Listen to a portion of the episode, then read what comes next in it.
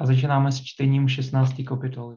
Shri Bhagavan Uvacha Abhayam Sattva Samsudhir Jnana Yoga Vyavastiti Dhanam Damascha Yagyascha Svadhyayas Tapa Arjavam Ahimsa Satyam Akrodhas Tyaga Kshantir Apaishunam Daya Bhuteshu Aloluktam Mardavam Hrir Achapalam Teja Kshamadritih Shaucham Adroho Nati Manita Bhavanti Sampadam Daivim Abhijatasya Bharatam Překlad. Nejvyšší pán, osobnost božství, pravil. Nepřítomnost strachu, očišťování se, rozvíjení duchovního poznání, dávání milodarů, sebeovládání, konání obětí, studium véd, askeze, přímost, nenásilí, věrnost pravdě, nepodlehání hněvu, odříkání, klid, nechuť k vyhledávání chyb, soucit se všemi živými bytostmi, oproštěnost od chamtivosti, mírnost, zdrženlivost, stále odhodlání, síla, schopnost odpouštět, neochvějnost, čistota a oproštěnost od zášti a odprahnutí po ústě, tyto transcendentální rysy patří k lidem s božskou povahou, synu Bhárati. Význam. Na začátku 15. kapitoly byl uveden popis Baneánu, představujícího tento hmotný svět. Jeho postranní kořeny byly přirovnány k činnostem živých bytostí, v ní, z nichž některé jsou příznivé a jiné nepříznivé. V deváté kapitole bylo také vysvětleno, kdo jsou dévové, osoby s božskou povahou, a kdo asurové, bezbožné osoby nebo démoni. Z hlediska védských zvyklostí jsou činnosti na úrovni kvality dobra pokládány za příznivé pro pokrok na cestě osvobození a jsou transcendentální povahy, dajví prakrity. Ti, kdo mají transcendentální povahu, kráčejí k osvobození. Naproti tomu ti, kdo jednají pod vlivem kvalit vášně a nevědomosti, osvobození nemohou dosáhnout. Buď budou muset zůstat v hmotném světě v podobě lidských bytostí, nebo se stoupí mezi zvířata či ještě nižší druhy.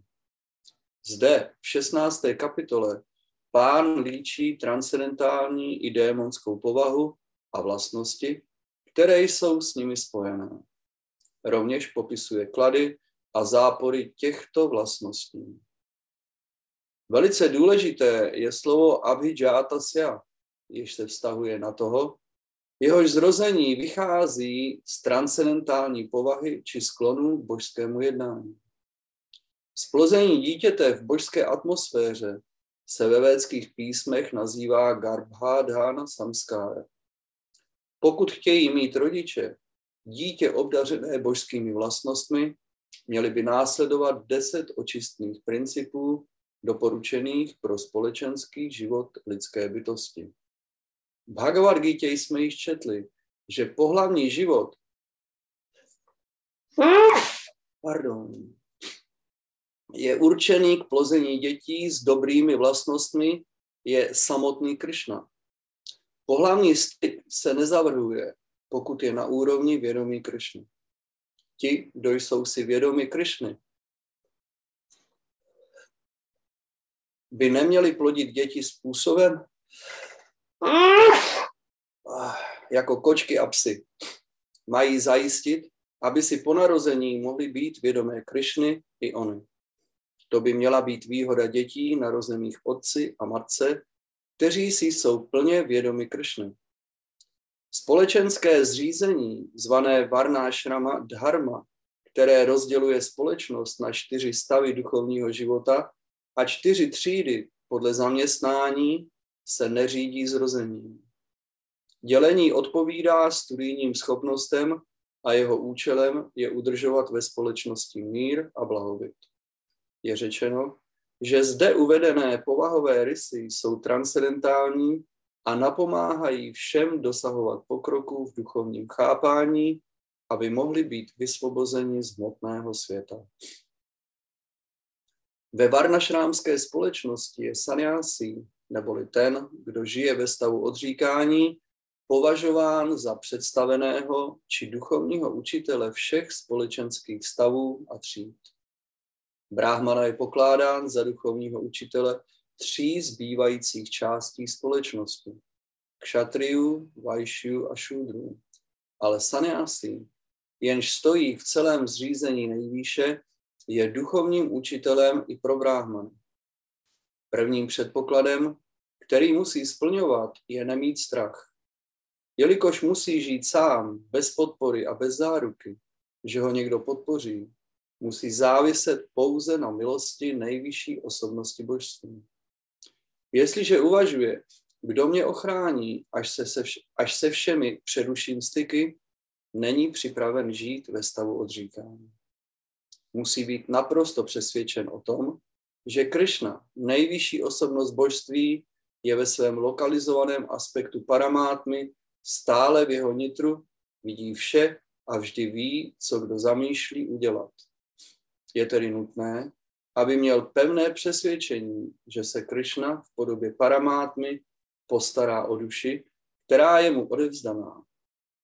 Má si myslet, nikdy nebudu sám. I když budu žít v tom nejtemnějším lese, Krishna bude se mnou a poskytne mi veškerou ochranu. Takové přesvědčení se nazývá abhajam, stav beze strachu. Toto rozpoložení mysli je pro osobu žijící ve stavu odříkání nezbytné. Dále je třeba očišťovat. Dále je třeba se očišťovat. Ve stavu odříkání je nutné dodržovat mnoho pravidel a usměrnění.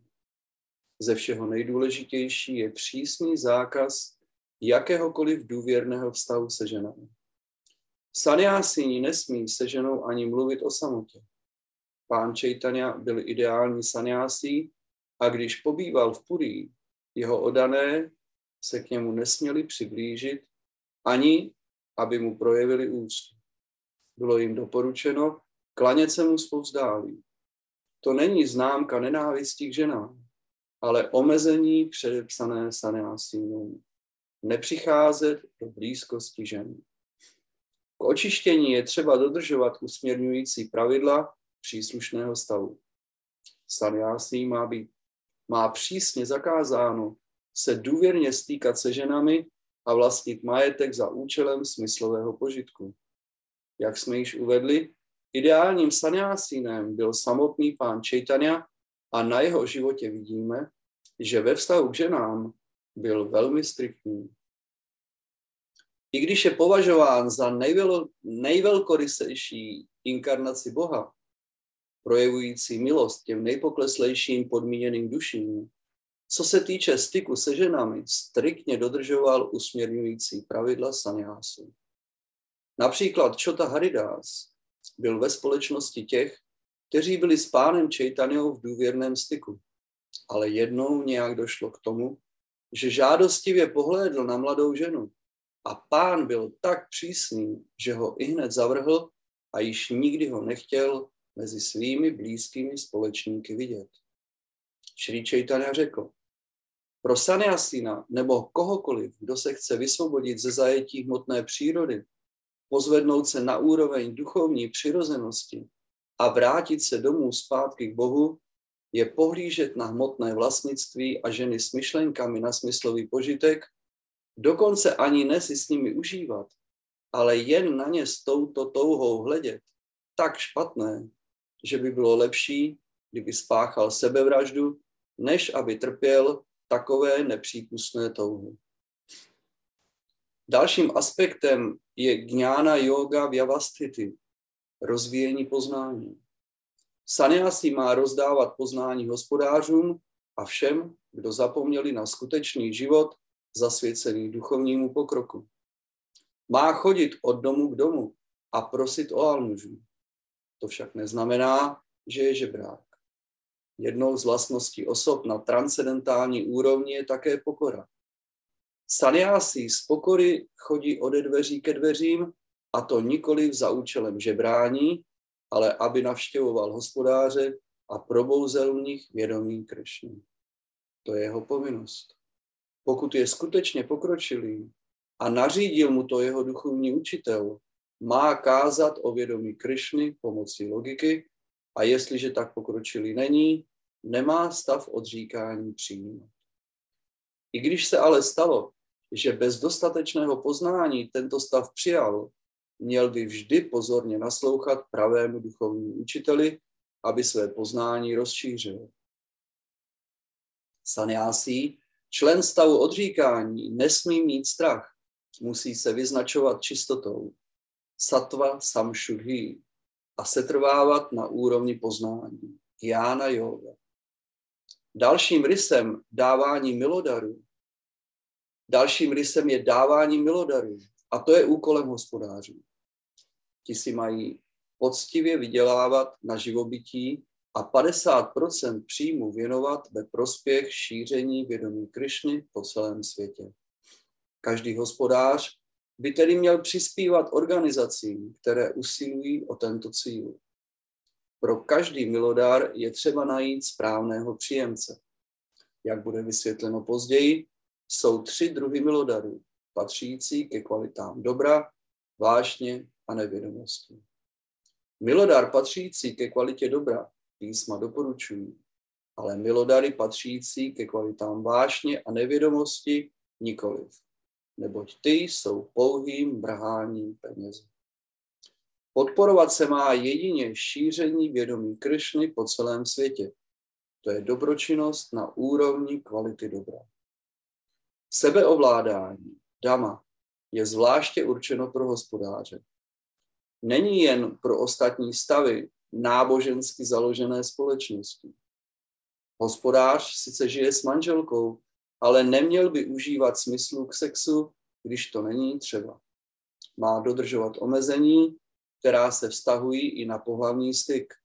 Ten je dovolen jedině za účelem plození dětí.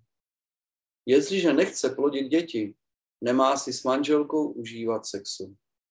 Moderní společnost holduje sexu s použitím antikoncepčních prostředků nebo ještě horších metod, jak se vyhnout z odpovědnosti, kterou znamená dítě.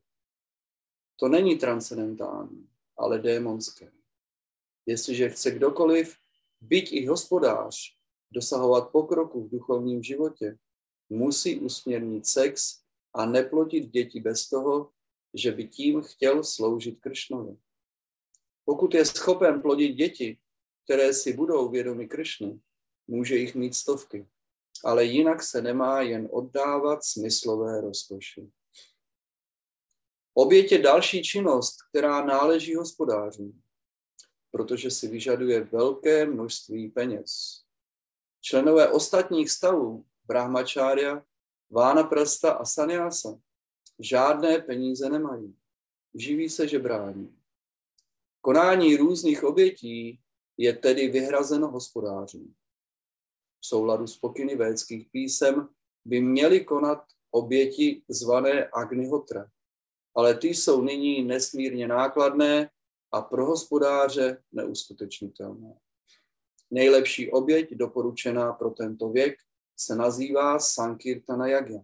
Zpívání Hare Krishna, Hare Krishna, Krishna Krishna, Hare Hare, Hare Rama, Hare Rama, Rama Rama, Hare Hare. Jsou to nejlepší a nejlevnější oběti. Je tou nejlepší a nejlevnější obětí. Každý ji může zavést do svého života a mít z ní prospěch. Rozdávat milodary, ovládat smysly a konat oběti jsou tedy tři povinnosti hospodáře. Svádhjája, neboli studium véd, je určeno pro život studenta, brahmačária. Brahmačári nesmí mít žádný styk se ženami. Musí žít v celibátu a pohroužit mysl do studia védské literatury, čímž rozvíjí duchovní poznání. To se nazývá svádhjája. Tapas. Askeze je zvláště pro osoby žijící v ústraní. Hospodář by neměl zůstat hospodářem celý život. Musí mít vždy na paměti, že jsou čtyři stavy. Brahmačária, Grihasta, Vánaprasta a Sanyas. To znamená, že po skončení období grhasty neboli hospodáře má odejít do ústraní. Pokud osoba žije celkem 100 let, má strávit 25 let jako student, 25 let s rodinou, 25 let v ústraní a 25 let ve stavu odříkání. Tak vypadají usměrnění védské náboženské výchovy. Muž, který odešel od rodiny, musí podstupovat askezi týkající se těla, mysli a jazyka. To je tapasya. Celá varnašrámská společnost je přeturčená k tapasi, neboť bez ní nemůže být žádný člověk vysvobozen. Teorii, že askeze není třeba a že každý může stále jen spekulovat a všechno bude v pořádku, nedoporučují ani védské spisy, ani Bhagavad Gita. Takové teorie rozvíjejí jedinci s postranními zájmy, kteří se snaží získat více stoupenců. Jakmile jsou někde omezení a usměrňující pravidla, lidé nemají zájem. Ti, kdo usilují o stoupence ve jménu náboženství pro pouhou podívanou, proto neomezují své žáky ani sebe samotné. To však védy neschvalují. Pokud jde o bráhmanskou vlastnost přímosti, netýká se pouze jednoho daného stavu, ale všech osob, ať patří k brahmačári ášramu, grhasta ášramu, vánaprasta ášramu či sanyasa ášramu. Každý má mít poctivé úmysly a být přímočarý. Ahimsa znamená nepozastavovat vývoj žádné živé bytosti. Je nesprávné si myslet, že když duše není zabita, ani se zabitím těla není nic špatného na zabíjení zvířat s cílem smyslového požitku. Přestože lidé dnes mají dostatek obilí, ovoce a mléka, propadli jedení zvířat. Zabíjet zvěř není třeba. To je pokyn pro každého. Pokud není jiná možnost, zvíře se smí zabít, ale je nutné ho obětovat. Lidstvo však má dostatek potravy a proto by se lidé, kterým jde o pokrok v duchovní realizaci, neměli na zvířatech dopouštět násilí. Skutečná ahimsa znamená nebránit nikomu v jeho vývoji. Zvířata také v evoluci postupují dopředu. Tím, že se jejich duše převtěluje z jedné úrovně zvířecího života na druhou. Je-li určité zvíře zabito, postup duše je pozastaven. Má vymezenou domu, jež má strávit v určitém těle a pokud je před jejím vypršením tělo zabito, duše se musí vrátit do stejné formy života a zbývající roky či dny v ní dožít aby mohla přejít do dalšího druhu. Kvůli pouhému uspokojení svých chuťových buněk by tedy nikdo neměl zpomalovat tento vývoj. Satyam znamená nepřekrucovat pravdu tak, aby vyhovovala nějakému osobnímu zájmu. Ve védské literatuře jsou jisté pasáže, kterým je těžké porozumět. Avšak jejich smysl je třeba poznat obracením se na pravého duchovního učitele. To je způsob, jak pochopit védy. Slovo šruty vyjadřuje, že je třeba naslouchat autoritě. Nikdo by neměl vytvářet nějaký vlastní výklad, který by vyhovoval jeho osobnímu zájmu. Například v Bhagavad Gita bylo sepsáno mnoho komentářů, které milně vykládají původní text je nutné podávat správný význam jednotlivých slov a ten se je třeba dozvědět od pravého duchovního učitele. Akrodha znamená ovládat hněv. I v situacích, kdy dojde k provokaci, je třeba být znášenlivý. Jakmile se totiž někdo jednou rozněvá, celé jeho tělo se znečistí. Hněv pochází z kvality vášně a proto se ho ten, kdo je na transcendentální úrovni, má zdržet. Slovem apajšunam se rozumí nesužovat druhé tím, že bychom na nich hledali chyby nebo je zbytečně opravovali. Nadvat zloděje zlodějem samozřejmě není vyhledávání chyb, ale ten, kdo osiluje o pokrok v duchovním životě, by se dopustil urážky a velice si uškodil, kdyby nazval zlodějem čestného člověka.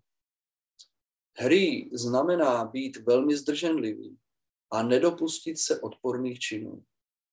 A Čápalan neboli odhodlání vyjadřuje, že při své snaze nemáme podléhat vzrušení či zklamání. Pokud se nám něco nepodaří, nemáme toho litovat, ale s trpělivostí a odhodláním pokračovat. Slova téjas je zde použito ve vztahu ke kšatriu. Kšatriové mají být vždy silní, aby dokázali chránit slabé. Nesmějí zaujímat postoj nenásilí. Pokud je, nenás, pokud je násilí zapotřebí, musí ho předvést. Za jistých okolností však může ten, kdo je schopen podrobit si nepřítele, projevit schopnost odpouštět. Drobnější přestupky může prominout. Šaučam je čistota. Nejen mysli a těla, ale i co se týče jednání. Zvláště se vztahuje na obchodníky, kteří by neměli provozovat šmelinářství. Náty mánita, neočekávání úcty, se týká vrstvy šůdrů, dělníků, kterou Védy řadí ze čtyř společenských skupin neníže. Šudrové by se měli spokojit se svým postavením a nespichnout. Pocty a sláva jsou pro ně nežádoucí. V zájmu zachování společenského řádu jsou povinni projevovat úctu vyšším vrstvám. Všech uvedených 26 předností je transcendentálních. Mají se rozvíjet s ohledem na duchovní a společenské postavení.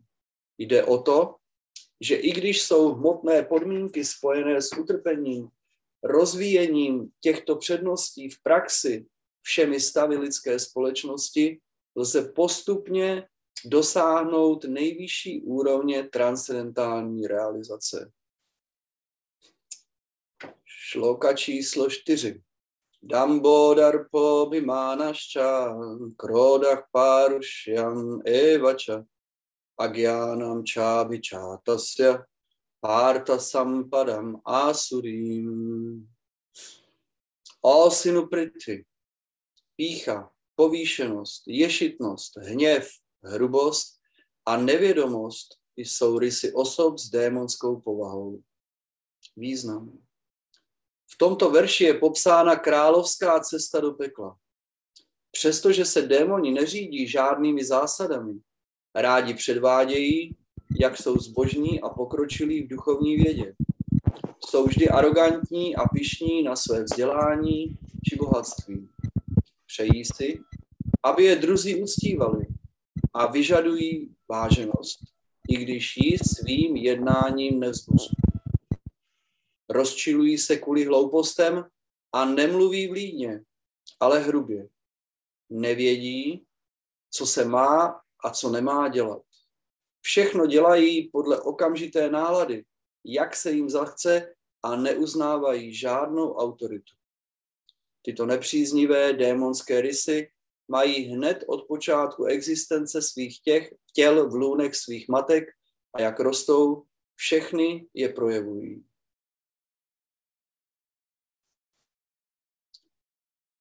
Šloka číslo pět. Dajví sampat vimokšája, nibandhája surímata, mášučak sampadam dajvím, abhijáto si pandava. Překlad. Transcendentální vlastnosti vedou k osvobození, zatímco démonské vedou ke spoutanosti. Neznepokojuj se synu Pándua, ty jsi se narodil s božskými vlastnostmi. Význam. Pán Krišna pozbudil Arjunu slovy, že se nenarodil s démonskými vlastnostmi. Jeho účast v boji nebyla démonská, protože zvažoval všechna pro a proti. Zvažoval, zda je či není správné zabít tak ctihodné osoby, jakými byl Bíšma a Drona, a tudíž nejednal pod vlivem hněvu, klavné píchy či hrubosti. Z toho plyne, že neměl povahové rysy démona. Pokud kšatria, válečník, střílí šípy na nepřítele, je to považováno za transcendentální. A neplnit tuto povinnost je démonské. Proto Arjuna neměl důvod naříkat. Každý, kdo jedná podle usměrňujících zásad daného stavu života, je na transcendentální úrovni. Šloka číslo 6. Dvaubhuta sargau lokesmin, daiva asura evača, daivo vistaršach sprokta, asuram partame šrinu. Překlad. O synu Pritim, v tomto světě jsou dva druhy stvořených bytostí. Jeden se nazývá božský a druhý démonský. Božské vlastnosti jsem již podrobně popsal. Nyní ode mě slyš o démonských. Význam. Poté, co pán Krishna ujistil Arjunu, že se narodil s božskými vlastnostmi, bude popisovat charakteristiky démonů. Podmíněné živé bytosti v tomto světě se dělí do dvou skupin. Ti, kdo se narodili s božskými vlastnostmi, žijí usměrněným životem. To znamená, že se drží pokynů písem a autorit. Každý má plnit své povinnosti ve světle autoritativních písem. Tato mentalita se nazývá božská. Ten, kdo nedodržuje usměrňující zásady dané v písmech a jedná podle svých rozmarů, je asura, démon. Jediným měřítkem je zde podřízenost usměrňujícím zásadám písem. Védská literatura uvádí, že polobozy i démoni pocházejí od Prajapatiho. Jediný rozdíl je, že první se řídí védskými pokyny a druzí nikoli. Šloka číslo 7. Pravritim ča nivritim ča janana vidur asura našaučam nápi čáčáro nasatyam te šuvidyate. Překlad. Démoni nevědí, co se má a co nemá dělat. Nenajdeme u nich čistotu, náležité chování ani pravdu. Význam. Každá civilizovaná společnost se od samého počátku řídí určitým souborem usměrňujících pravidel, jež jsou uvedena v písmech. Zvláště áriové, stoupenci védské kultury, kteří jsou nejpokročilejší z civilizovaných lidí, považují ty, kdo nenásledují příkazy písem za démony. Proto je zde řečeno, že démoni pravidla písem neznají a nemají ani sklon je dodržovat. Většina z nich je vůbec nezná a i ti, kteří je znají, nemají snahu se jimi řídit. Chybí jim víra a ochota jednat podle védských pokynů. Jsou zásadně nečistí vně i uvnitř. Je třeba vždy dbát na čistotu těla, pravidelně se koupat, čistit si zuby, holit se, stříhat se, měnit si šaty a tak dále. K udržení vnitřní čistoty je nutné mít neustále na paměti svatá jména Boha a zpívat Hare Krishna, Hare Krishna, Krishna Krishna, Hare Hare, Hare Rama, Hare Rama, Rama Rama, Hare Hare. Démoni nemají tato pravidla vnější a vnitřní čistoty rádi a neřídí se jim. Je dáno mnoho pravidel lidského chování, jako například zákonník lidstva zvaný Manu Samhita. Hindové se Manu Samhitou řídí dodnes. Z této knihy jsou odvozeny zákony o dědictví a jiná zákonná ustanovení. Rovněž je v ní jasně řečeno, že ženě se nemá nikdy dávat volnost. Tím se nemyslí, že by se ženy měly držet v otroctví, ale že jsou jako děti. Dětem se také nedává svoboda, což ovšem neznamená, že se s nimi zachází jako s otroky. Démoni v současné době na tyto pokyny nedbají a myslí si, že ženy mají mít stejnou volnost jako muži. To však vůbec nezlepšuje společenskou situaci ve světě. Ženě má být správně v každém období jejího života poskytnuta ochrana. V dětství jí má chránit otec, v mládí manžel a ve stáří dospělí synové. To je podle Manu Samhity správné společenské chování. Moderní vzdělání však uměle vytváří pojetí feminismu, které je plné píchy a manželství je následkem toho již prakticky jen fantazí. Ani mravnost žen dnes není příliš uspokojivá. Démoni tedy nepřijmou žádný pokyn, který je pro společnost prospěšný. A jelikož se neřídí zkušenostmi velkých mudrců a jimi sepsanými usměrňujícími pravidly, jejich společenská úroveň je nesmírně ubohá. Šloka číslo 8. Asatyama pratištante jagat ahur anishvaram aparaspara sambhutam kim anyatka mahaitukam. Překlad. Říkají, že tento svět je neskutečný, nemá žádný základ a nevládne mu žádný Bůh. Vznikl prý z pohlavní touhy a nemá jinou příčinu než tento chtíč. Význam. Démoni usuzují, že svět je přelud. Podle nich neexistuje příčina a následek, vládce či nějaký účel. Vše je neskutečné. Říkají, že tento vesmírný projev vzniká díky náhodným akcím a reakcím hmotných prvků. Nemyslí si, že by svět stvořil Bůh s určitým záměrem. Mají vlastní teorii, která učí, že svět vznikl sám od sebe a není důvod věřit, že za jeho vznikem stojí Bůh. Mezi hmotou a duší nevidí rozdíl a neuznávají existenci nejvyšší duše. Podle nich je vše pouze hmota a celý vesmír je zhluk nevědomosti. Všechno je prý jen prázdnota a pokud existuje nějaký projev, je to díky naší nevědomosti při vnímání. Jsou přesvědčeni, že veškerá rozmanitost je projevem nevědomosti a uvádějí příklad snu, ve kterém si vytváříme mnoho věcí, jež ve skutečnosti neexistují a když se potom probudíme, vidíme, že to byl pouhý sen. I když ale démoni říkají, že život je sen, jsou mistry v tom, jak si tohoto snu užívat. A tak se místo toho, aby nabili poznání, stále více zapletají do své říše snů.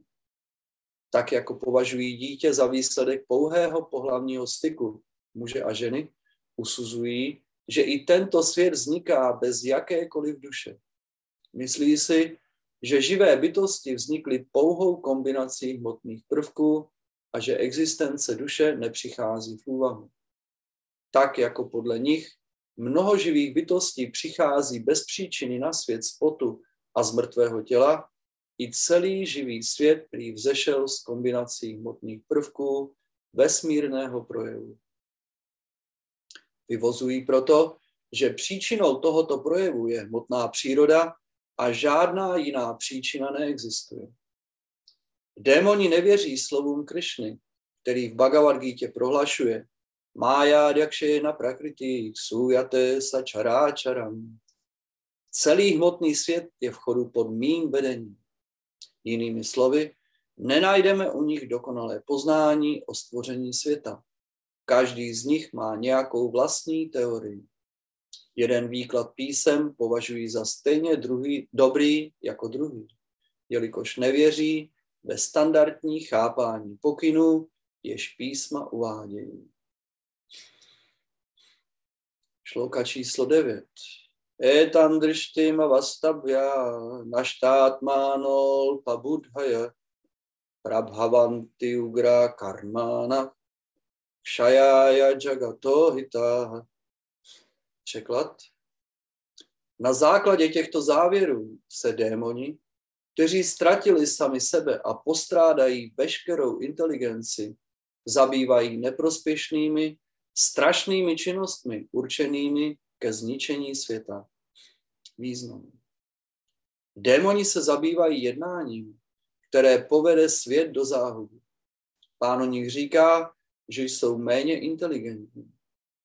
Materialisté, kterým zásadně chybí jakékoliv pojetí Boha, si myslí, že dosahují pokroku ale podle Bhagavad Gita jsou neinteligentní a zcela postrádají zdravý rozum. Snaží se užívat si tohoto hmotného světa, jak jen mohou, a proto neustále vynalézají něco pro smyslový požitek. Tyto materialistické vynálezy jsou dnes pokládány za známku pokroku lidské civilizace, ale výsledkem je ve skutečnosti to, že lidé jsou stále násilnější a krutější vůči zvířatům i druhým lidem. Nevědí, jak se má jeden druhému chovat. Pro démonské osoby je běžné zabíjet zvířata. Jsou to nepřátelé světa, protože nakonec vymyslí a vytvoří něco, co přinese zkázu všem. Tento verš nepřímo předvídá vynález jaderných zbraní, na které je právě nyní celý svět tak pyšný. Kdykoliv může vypuknout válka a tyto atomové zbraně mohou způsobit pohromu. Věci tohoto druhu jsou vytvářeny jedině ke zničení světa. O tom se zde právě píše. Lidé vynalézají tyto zbraně proto, že jsou bezbožní. Účelem takových zbraní není zajistit světový mír a blahobyt. Šloka číslo 10. कामामश्रित्य दुष्पूरां दम्भमाना मदान्विताः मोहाद्गृहीत्वा सद्ग्राहं pravartante šučí vratáh. Překlad. Odevzdávají se neukojitelnému chtíči a jsou pohrouženi v samolibosti stvořené píchou a falešnou slávou. Takto ovlivnění iluzí jsou stále oddáni nečisté práci a přitahují je pomíjivé věci. Význam. Zde je popsána démonská mentalita. Démoni nemohou nikdy uspokojit svůj chtíč. Budou jen neustále zvětšovat své neukojitelné touhy po hmotném požitku. I když je to, jak se upoutávají k nestálým věcem, naplňuje úzkostí, vlivem iluze ve svém jednání pokračují. Chybí jim poznání a nevědí, že jsou na špatné cestě. Když se upoutávají k nestálým věcem, vytvářejí si vlastního boha a vlastní mantry, které pak pronášejí. Výsledkem je, že stále více přitahují dvě věci. Sexuální požitek a hromadění hmotného bohatství této souvislosti jsou velice důležitá slova a šůči vratáha. Nečisté sliby. Démonské lidi láká pouze víno, ženy, hazard a jedení masa. To jsou jejich ašůči, nečisté zvyky. Jejich pícha a falešná sláva je podněcují k vytváření jakýchsi náboženských zásad, které nejsou v souladu s pokyny vét. I když jsou těmi nejohavnějšími obyvateli světa, uměle si pro sebe připravují falešné pocty. Přestože spějí do pekla, myslí si, že jsou velice pokročilí. Šloka číslo 11 až 12. Čintám apariye aparimeyam cha pralayam tam upášritah pabhoga parama etavat iti nishchitāha āshā pāsha shatair badhā kama krodha parayana ihante kama bhogartam anyájenartha šančajan. Překlad. Věří, že uspokojovat smysly je prvořadou nutností lidské civilizace a proto je až do konce života sužuje nezměrná úzkost spoutání sítí statisíců tužeb a propadajících tíči a hněvu si nezákonnými prostředky opatřují peníze na smyslový požitek. Význam. Démonské osoby považují smyslový požitek za konečný cíl života a tuto představu si udržují až do smrti. Nevěří, že po smrti následuje život a že živá bytost přijímá těla různých druhů podle své karmy neboli činností v tomto světě. své plány do budoucna nikdy nedokončí a stále připravují nové a nové. Osobně jsme znali jednoho člověka s touto démonskou mentalitou, který dokonce i na smrtelném loži žádal lékaře, aby mu prodloužil život o čtyři roky kvůli tomu, že nestačil uskutečnit své plány. Takoví pošetilci nevědí, že lékař jim nemůže prodloužit život ani o vteřinu. Když se, člověk, když se člověku naplní jeho čas, nezáleží na tom, co si přeje. Zákony přírody mu nedovolí užívat si ani o vteřinu déle, než kolik je mu dáno. Démon, kterému zásadně chybí víra v Boha či na duši v jeho nitru, páchá všemožné hříšné činnosti jen kvůli uspokojení smyslu. Neví, že v jeho srdci je svědek. Na duše sleduje, co individuální duše dělá. Upanišády to líčí tak, že se zmiňují o dvou ptácích sedících na jednom stromě. Jeden z nich je činný, pojídá ovoce rostoucí v jeho větvích a podle toho si užívá nebo trpí, zatímco druhý pták ho pozoruje. Osoba s démonskou povahou však védská písma nezná a nemá ani žádnou víru, proto se neostýchá dělat cokoliv v zájmu smyslového požitku bez ohledu na budoucí následky. Šloka číslo 13 až 15. Idam adyamaya labdham imam prápsye manoratam idam astidam apime भविष्यति पुनर्धन असौ मया हतः शत्रुर् हनिष्ये च परानपि भोगी, सिद्धोऽहं बलवान् सुखी। आर्योऽभिजनवान् अस्मि। कोऽन्योऽस्ति सदृशो मया। यक्ष्ये दास्यामि मोदिष्य। इति अज्ञानविमोहिताः। Překlad. Démon uvažuje. Toto bohatství mám dnes a podle mých plánů získám ještě víc. Tolik mi patří nyní a v budoucnu toho bude stále přibývat. On je můj nepřítel a já jsem ho zabil. A své další nepřátelé také zabiju. Jsem pán všeho, jsem poživatel, jsem dokonalý, mocný a šťastný. Jsem nejbohatší a mám příbuzné vznešeného původu. Nikdo není tak mocný a šťastný jako já.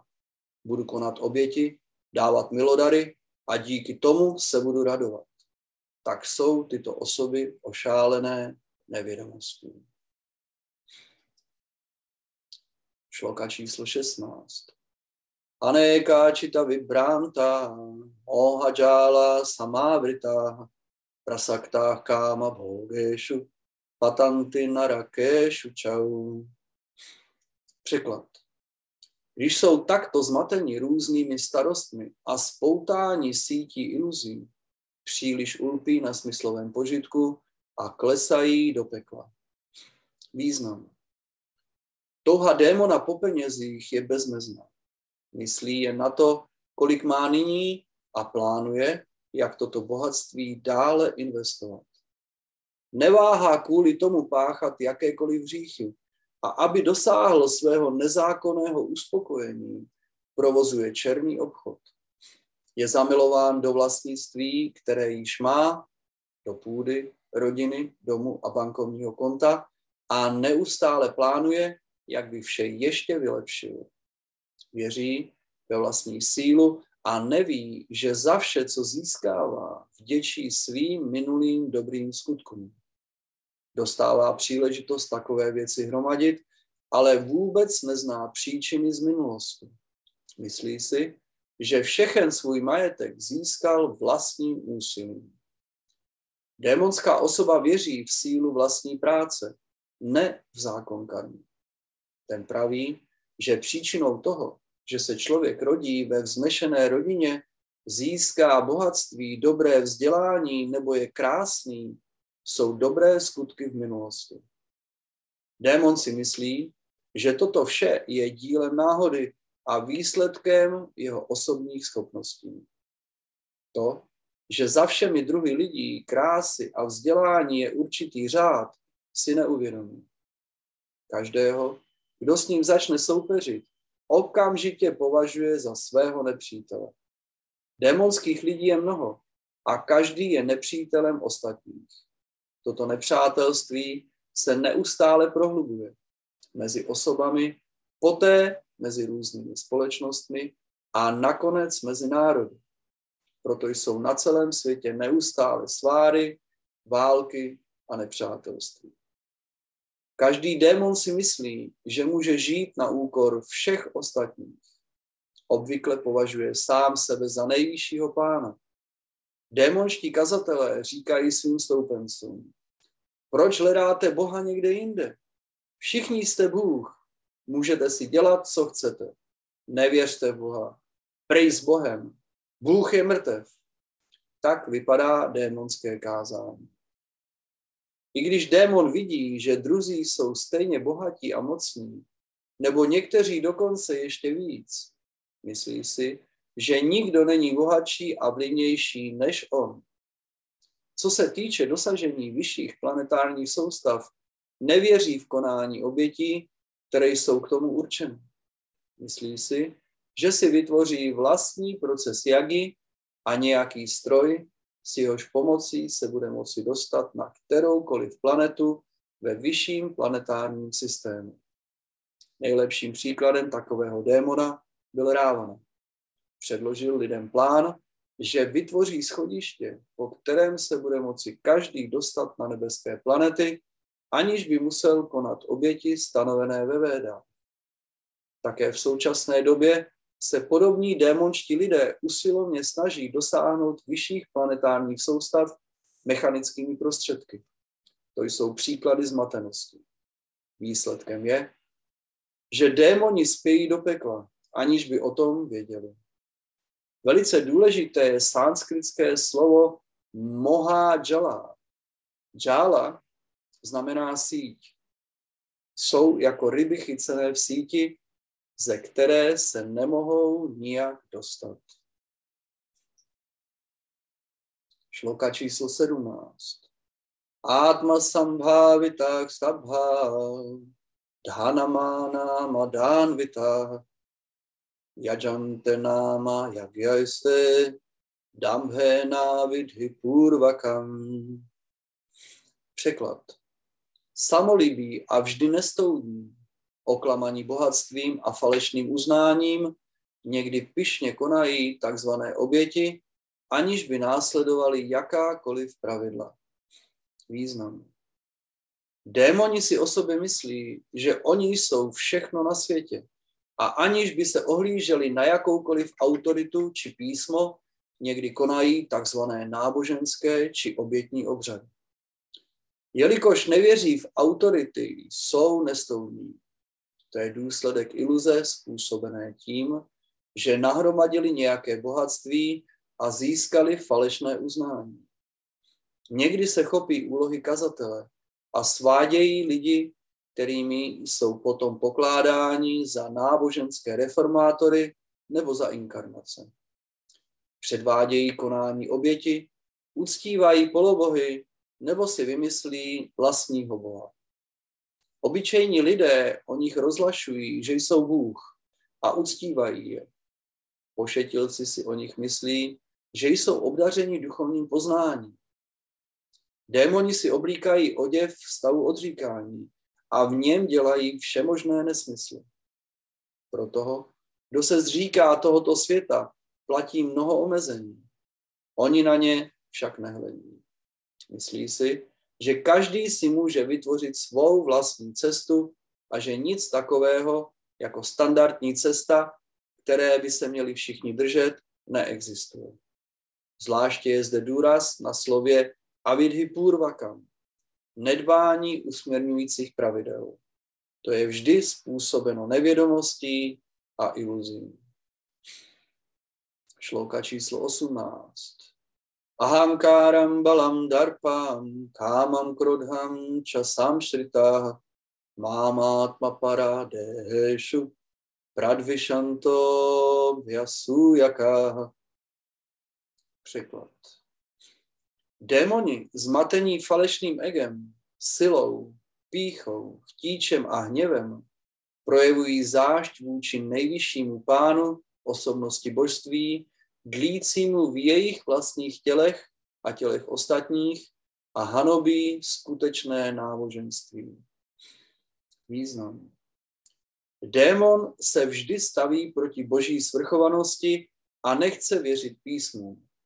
Je plný zášti jak vůči písmům, tak vůči existenci nejvyšší osobnosti božství.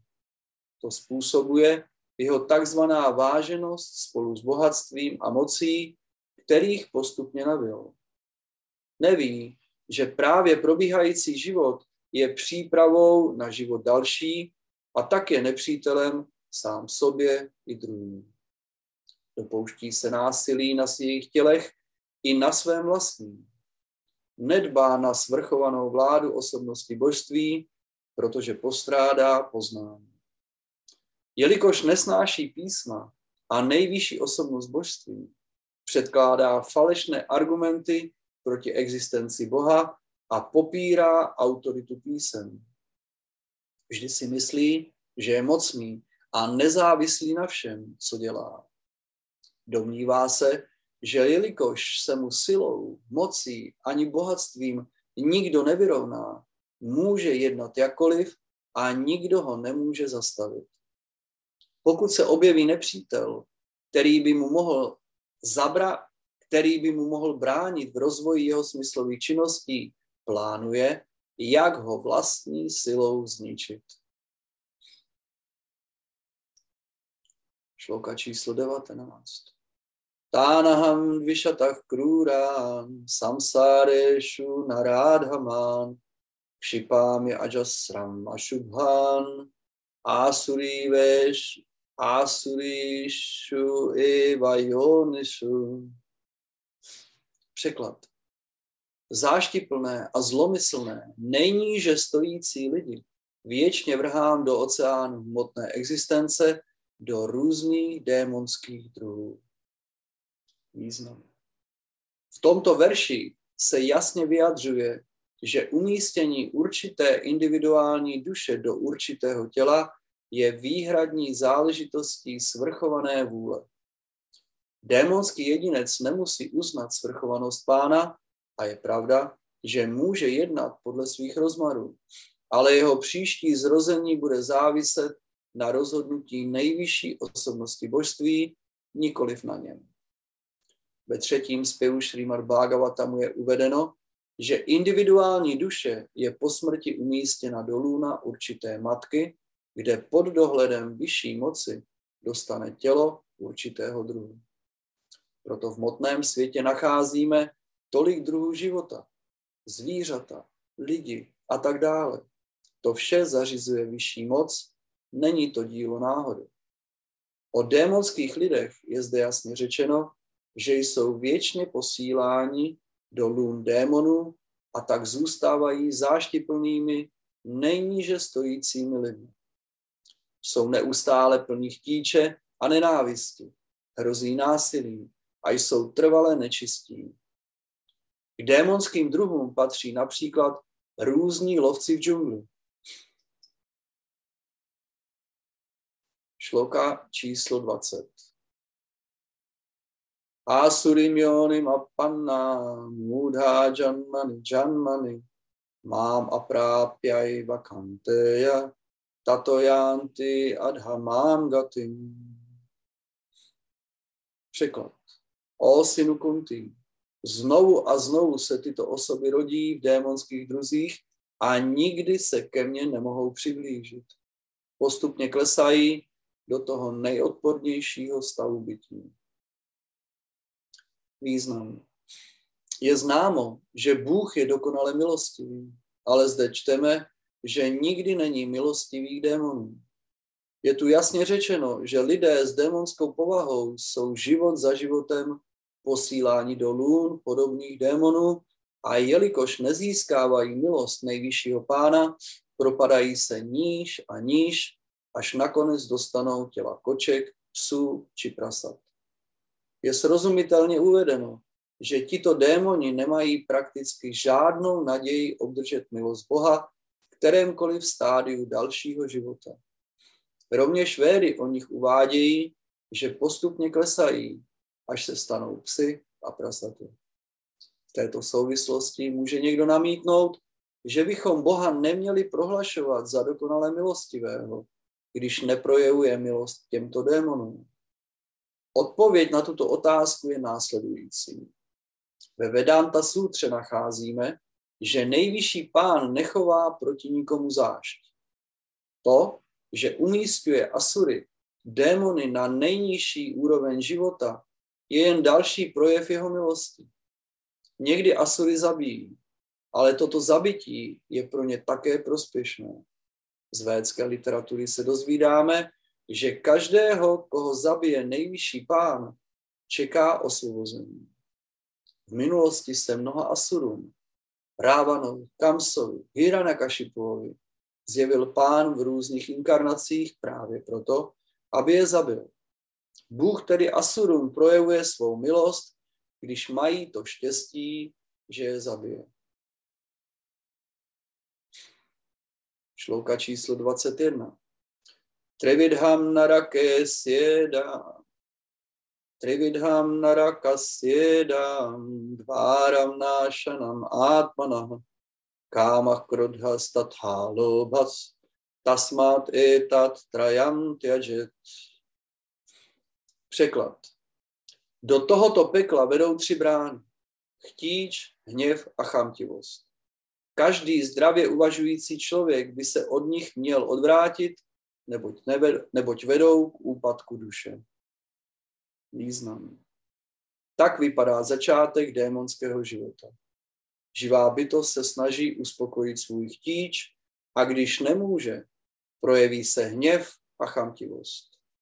Zdravě uvažující člověk, který nechce poklesnout do démonských druhů, musí zavrhnout tyto tři nepřátele, jež mohou zničit vlastní já do té míry, že se nikdy nebude moci vysvobodit z hmotného zapletení. Kapitola 16, verš 22. Etar vimukta kaunteya tamodvara stribhir manara acharati atmanas shreyas tatojati paramgatim. Člověk, který unikl těmto třem pekelným branám, provádí činy vedoucí k seberealizaci a tak postupně dosahuje nejvyššího cíle, synu Kuntý. Význam. Na tyto tři nepřátele lidského života, chtíč, hněv a chamtivost, by si měl každý dávat velký pozor. Čím více je od nich člověk oproštěn, tím je jeho bytí čistší. Potom je schopen jednat podle pravidel předepsaných ve védské literatuře. Dodržováním usměrňujících zásad lidského života se postupně dostává na úroveň duchovní realizace. Máli to štěstí, že tímto jednáním dosáhne úrovně vědomí Kršny, jeho úspěch je zaručen. Ve védské literatuře je popsán systém akcí a reakcí, aby se člověk mohl začít očišťovat. Základem celé metody je, že se musí zříci chtíče, chamtivosti a hněvu. Prohlubováním poznání o ní pak může dosáhnout nejvyššího stavu seberealizace. Ta je přivedena k dokonalosti na úrovni odané služby, která zaručuje podmíněné duši osvobození.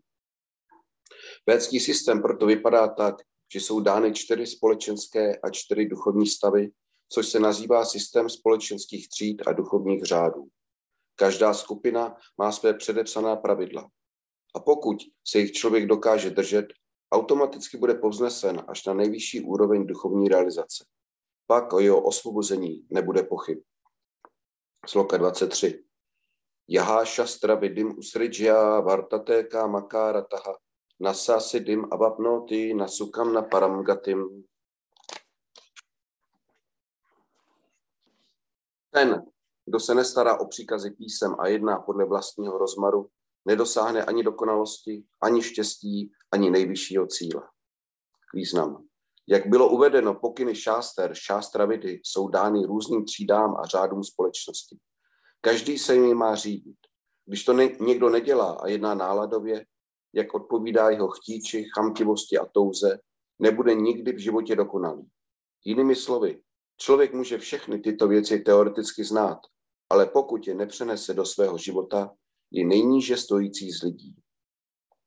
Od živé bytosti obdařené lidským tělem se očekává, že projeví dostatek rozumu a bude dodržovat usměrňující usměrnění určená k povznesení života na nejvyšší úroveň. Pokud je ovšem nedodržuje, způsobuje si tím svůj pád. Avšak dokonce, i když následuje usměrňující pravidla a morální zásady, je veškeré její poznání bezcené, jestliže nakonec nepozná nejvyššího pána. A dokonce, i když uzná existenci Boha, budou její snahy marné, pokud mu nezačne sloužit. Proto by se měla postupně pozvednout na úroveň vědomí Kršny a odané služby. Jedině tehdy může dosáhnout nejvyšší dokonalosti. Velice důležité je slovo káma kára taha.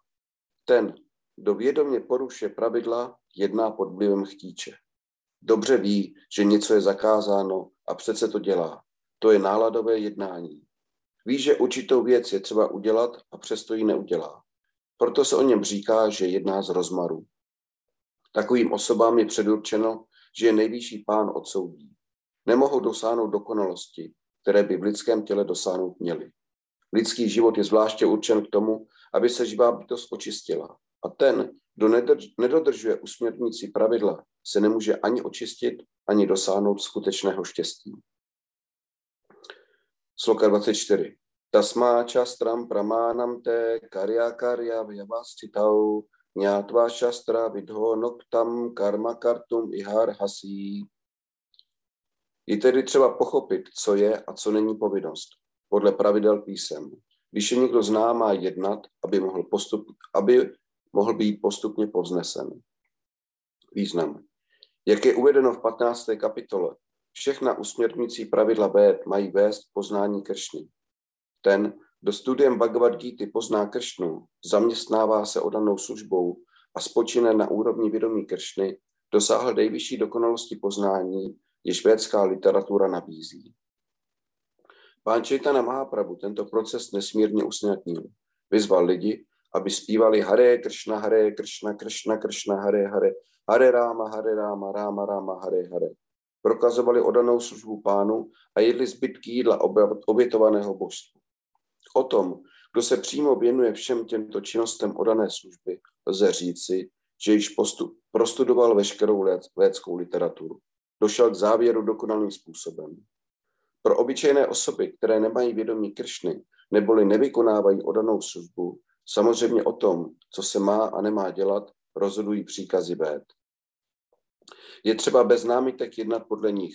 To se nazývá následování principu šástry neboli písma.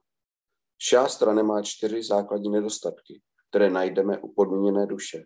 Nedokonalé smysly, sklon podvádět, nevyhnutelné omily a podléhání iluzi. Tyto čtyři základní vady podmíněného života znemožňují určovat si pravidla a usměrnění samostatně. Proto všichni svědci, ačarové a velké duše přijímají bez jakýchkoliv změn usměrňující pravidla šáster, jež jsou mimo tyto nedostatky. V Indii je mnoho skupin lidí s různým duchovním chápáním. Obecně se dělí do dvou tříd, na impersonalisty a personalisty. Obě však žijí podle zásad véd.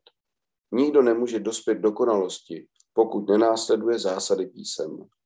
Proto je ten, kdo skutečně chápe smysl šáster, považován za šťastlivce.